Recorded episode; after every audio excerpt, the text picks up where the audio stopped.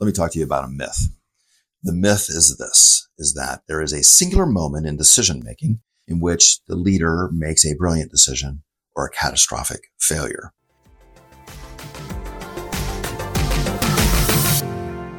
It's a myth that roots down in just our own human uh, psychology. It's the hero's journey. It's Joseph Campbell's mythology revealed in our present world which is that we believe that there will be a series of challenges and then in that singular moment in which our hero breaks through.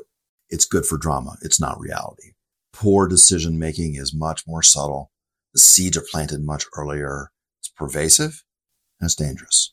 And I'll show you why. Let's go through four different archetypes of a CEO. The first is the FOMO CEO. The FOMO CEO sees their colleagues achieving phenomenal things with their own companies and they want that. The second archetype is the frustrated CEO. The frustrated CEO is frustrated with their team because they don't believe that they can achieve that next level of growth with the current capabilities. The third archetype is the bored CEO. They've accomplished, they've overcome challenge after challenge, and now it's just not as vital. They don't feel that juice, that energy anymore, and they're a bit bored. And then our fourth archetype. The fourth archetype is the highly successful CEO. They are passionate. They are engaged they are hitting it month over month, quarter over quarter, year over year. What we're looking for is a couple of ahas for you in your own decision making. Let's go back through those.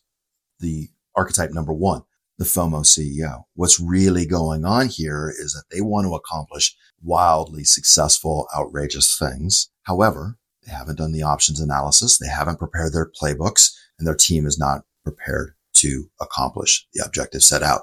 They have not created with intention a decision making architecture for that organization that can achieve the goal. It doesn't just happen. Our second archetype, which is the frustrated CEO. What's going on?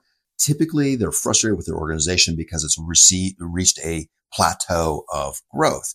The reason is because of the hierarchical decision making structure underneath the organization, typically in a pyramid type structure with the CEO at the top or circular with the CEO at the center in a collaborative type of structure. They don't have the capacity now to make more decisions, more complex decisions and decisions in new domains with that legacy management structure that is going to have to evolve. The bored CEO, what's going on here? This is the CEO that is now distracted. They're distracting themselves with travel, with charities, with golfing, with boating, whatever it might be, because they built the company overcoming significant challenges, which was invigorating.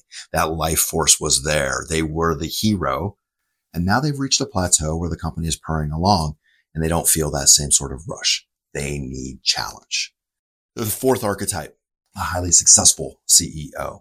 You see it time and time again. And this one does cause a splash on the front pages when something changes and the company quickly goes from being a high flyer to a failure.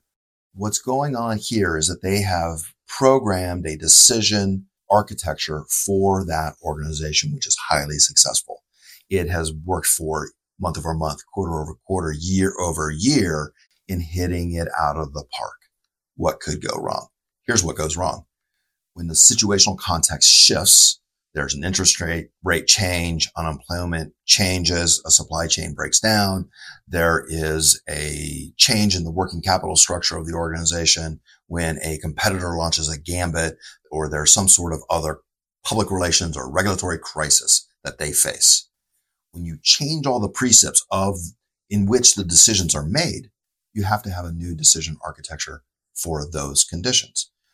They prepare for success. They've been successful at doing it it is reinforcing, but it doesn't anticipate the realities of a very fluid Darwinistic environment that we live in, in which new decision arcs are rising from the primordial goo all the time, threatening at those which are successful. Write down what resonates for you. That's all for now. Talk to you soon.